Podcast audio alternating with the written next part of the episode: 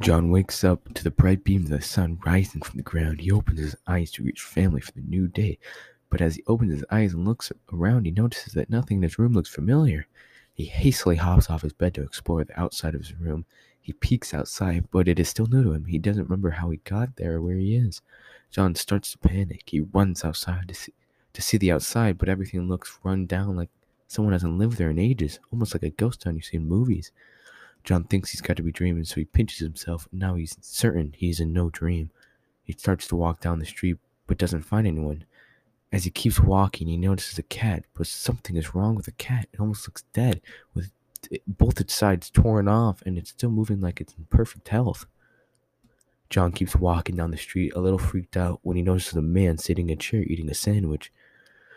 And as John approached the man, John realized that it was his father who had been dead for six years.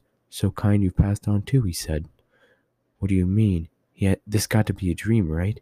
I woke up in a place I've never been in. The houses t- look terrible around here. I'm talking to the dead. What kind of dream is this? John said back. Sadly, this is no dream, kid, his father said.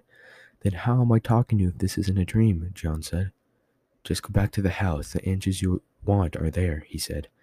And how will I know they'll answer everything? John said back because it answered all my questions for me, his dad said. So John started to navigate his way home. When he was unable to tell what street he was on, he was only two miles away. He quickly ran home for the answers his dad said he would find at the house.